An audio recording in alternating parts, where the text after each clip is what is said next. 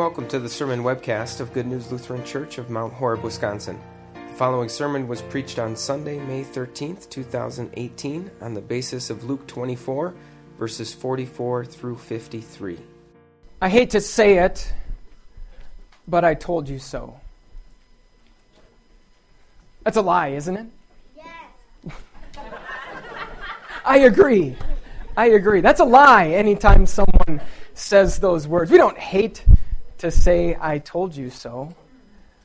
Those words and the opportunity to say them often follow right on the heels of a very sharp disagreement between two people, as in, honey, that restaurant where we are meeting my parents for Mother's Day brunch this afternoon, it's, it's this way. No, honey, it, it's that way. No, I think it's this way. No, it's that way. No, I think I'm right. No, you're wrong. And then when you're driving around in circles with no idea where you are or where you're going, when your answer was justified and vindicated, boy, those words come right to the tip of your tongue, right? I told you so. We hate to hear, I told you so. I'm not sure we often hate to say it. Sometimes we, we really love to say those words. Of course, we know we probably shouldn't, right? They're kind of petty. They're kind of small. It's a way of, of gloating and rubbing something in, which maybe makes it somewhat surprising that the very first words out of Jesus' mouth that we hear in these verses from Luke 24 are basically that. Jesus said, This is what I told you when I was with you. Jesus had told his disciples that he would suffer and die on the cross. He had told his disciples that he would rise from the dead. And when those things had happened, he appeared to them and basically said, I told you so.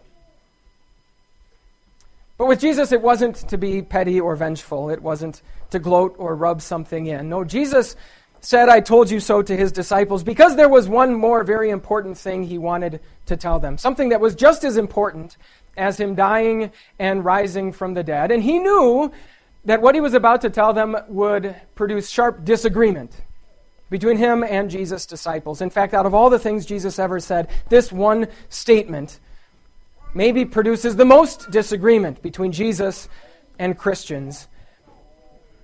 And so Jesus said, I told you so, because this time he wanted it to be different when Jesus told his disciples this last important thing he wanted to tell them, this time he wanted them to believe him. This time he wants us to believe him. So, what exactly did Jesus say?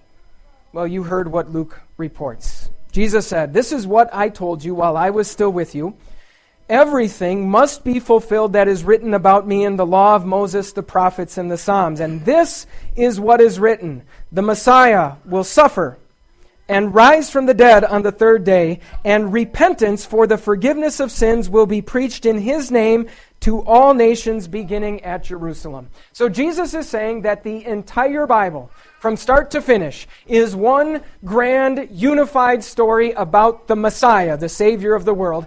And Jesus is saying that that story is broken down into three chapters.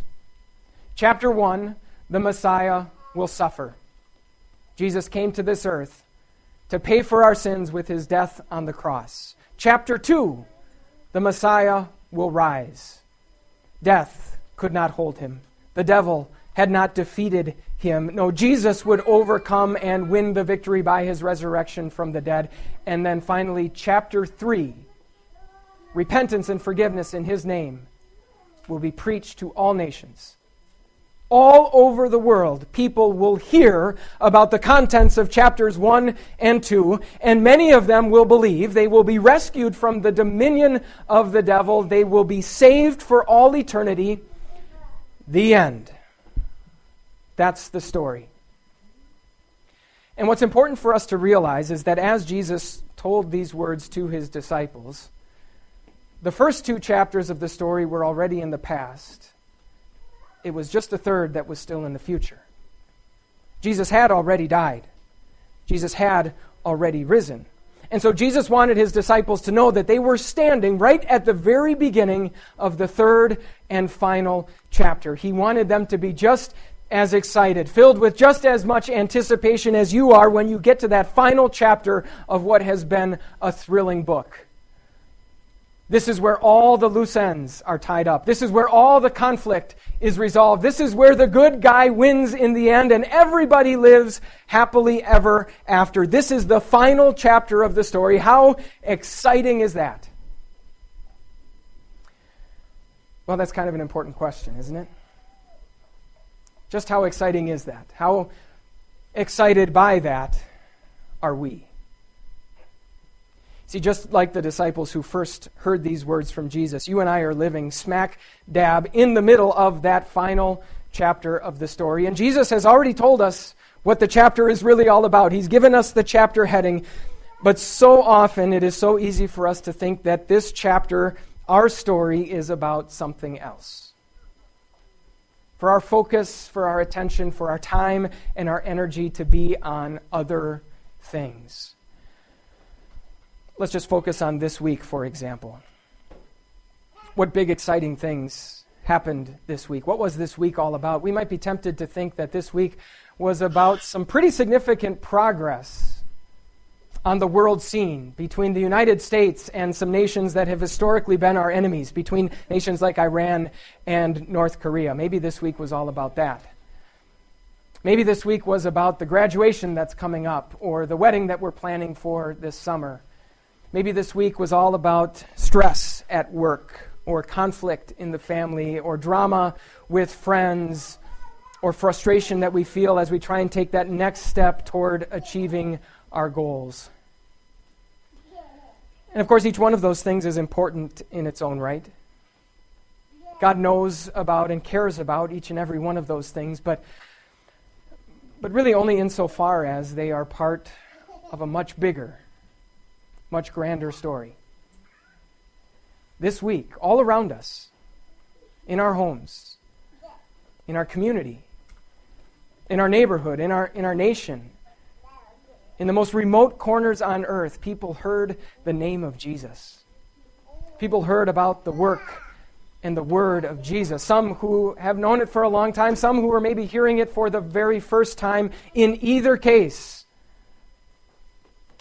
the grip of Satan was loosened.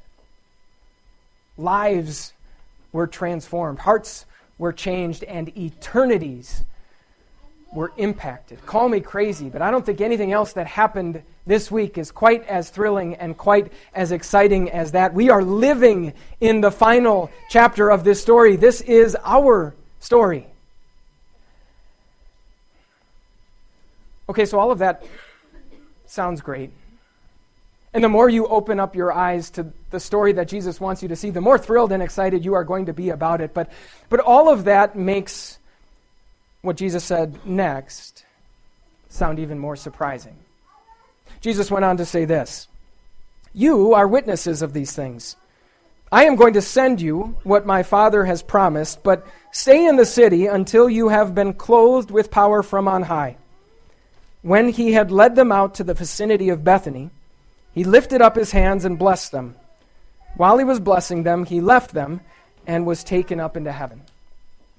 So after Jesus described the contents of this third and final chapter of the story, then Jesus went on to describe the roles that everyone was going to play during this final chapter. And he starts by saying, You are going to be my witnesses. I, I'm, I'm going to send you something that's going to help you as you carry out that work. But before the work even began, Jesus went away he left them, he ascended into heaven. Something about that doesn't seem right, does it? Kind of feels like what it would be like if it was the very last play of the Super Bowl. Packers were down by four at the 20 yard line going in for the game winning touchdown. So Aaron Rodgers huddles up everybody up together and he says, All right, guys, here's the play. Here's how we're going to win the game. You go here and you go there. You start here and you run over there. As for me, I'm, I'm going to sit this one out. I'm going to go over to the sidelines. I'll be cheering you on. Don't worry, you can do it, but, but I'm just going to sit this play out. Sound good? On three. Ready? Break. Doesn't seem quite right, does it? On the very first page of this final chapter. Jesus seemingly steps over to the sidelines and elevates us to the starring role as this story comes to a conclusion. For you, that might include your role as a parent. It means that in your role as a parent, the most important thing that you can do, your most important job is to teach your children about Jesus, to bring your children to Jesus, to set a pattern for your children so that even when they're out of the house, they continue to come to Jesus and they do for their kids what you did for them. That role means that you are part of a Christian congregation whose entire reason for existence is to proclaim the name of Jesus within these walls, within our community, with other congregations to the farthest corners of the world. That role includes realizing that maybe every day you are surrounded by and come into contact with people on whose soul Satan's grip is still very, very firm and tight. And so that role means simply caring enough about them, to get to know them, to listen to them, to hear from them what's on their minds, what's weighing on their hearts, and to look for opportunities to share what you know about Jesus with them. It's really no wonder, is it, that this statement of Jesus sometimes produces sharp disagreement from Christians. This role, Jesus, this role of being a witness, I'm guessing other people are cut out for that, but certainly not me. I'm not qualified. I don't know what to say. I've got all kinds of things on my mind and on my plate. I'll let other people talk to their neighbors and invite their friends to church. I'll help my kids with their homework I'll sacrifice lots of time and energy and money to help them pursue a laundry list of hobbies and activities, but, but I'll kind of leave it up to the church. I'll leave it to the pastor and the Sunday school teachers to teach them about Jesus. Or I'll, I'll let them figure out how important they want Jesus to be when they get older. I'll let other people carry the heavy burden of supporting the work of our Christian congregation. That role might, might be for other people, but it's not for me. And of course, the real challenge of this is that we don't even have to think that. And we don't even have to say it out loud. That's kind of the nature of Jesus ascending up into heaven. We don't, we don't see him standing in front of the room just waiting to kind of, kind of scold us a little bit when we have those thoughts or that attitude. We realize that we don't need to contradict Jesus, we can just ignore Jesus. We can just avoid his command and pretend he never gave it in the first place. So, what's, what's the solution to all of that? It's not to try and find a different role or, or, to pretend that Jesus never gave us this one, but, but instead to really look and really understand that the role that Jesus has given us. And the first thing that we need to realize is that the only reason Jesus was able to ascend into heaven, right at the very first page of the final chapter of this story, is because chapters 1 and 2 were already complete. The only reason Jesus ascended into heaven is because all of his work on earth was done. His work of paying for our sins, his work of paying for our indifference and our apathy, our refusal and our reluctance to embrace the role that he's given us. Jesus paid for all of that entirely, which means that this final chapter of the story is not an audition. It's not our opportunity to prove to God or prove to Jesus that we are worthy to carry out this role. No, Jesus already went through the audition for us in our place. And guess what? He nailed it. And as a result, because of Jesus, when God looks at us, he's, he sees people who are already perfectly 100% worthy of serving in this role as witnesses because of what Jesus has done. So, what does that role entail? Well, again, Jesus says, You are my witnesses. It's a beautiful description of that role. In a court of law, a witness is simply called on to testify to the things that they know to be true. So, whether or not you are able to answer every single question that anyone might ever ask you about God or Jesus, that is not your job. Your job is to simply testify to what you do know. In fact, if a witness is asked a question that they don't know the answer to, not only do they have the opportunity, but really they have the obligation to simply say, I don't know. That's okay. And notice how Jesus says, You are witnesses of these things. In other words, you are witnesses of what happened in chapters 1 and 2. So, whether you know the Bible from front to back, whether you know every Bible story and can answer every question, to say Jesus died for the sins of the world, Jesus rose to give us eternal life. Those are things that we know and things that we can confidently testify to. That is our role. But now, what about His? Again, we need to correctly understand what it means that Jesus ascended into heaven. When Jesus ascended into heaven, it wasn't as though he kind of went up, up, up, up, up, left the Earth's atmosphere, sailed through our solar system, passed by Pluto, and by now he's probably somewhere out there in the Kuiper Belt. No, Jesus ascended into heaven.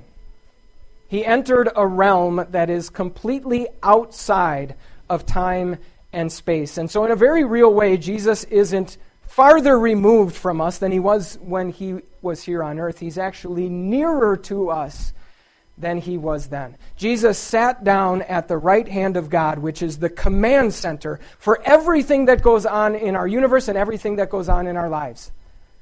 In this final chapter, Jesus isn't like a character in the story who at, at one point was really, really important, but then just kind of fades into the background by the end. No, Jesus goes from being the main character to taking on a role that's even more important than that.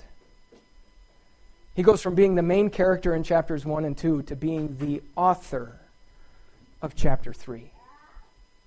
Sure, you don't see his name written in there on the pages of the story, but he is responsible for every single detail.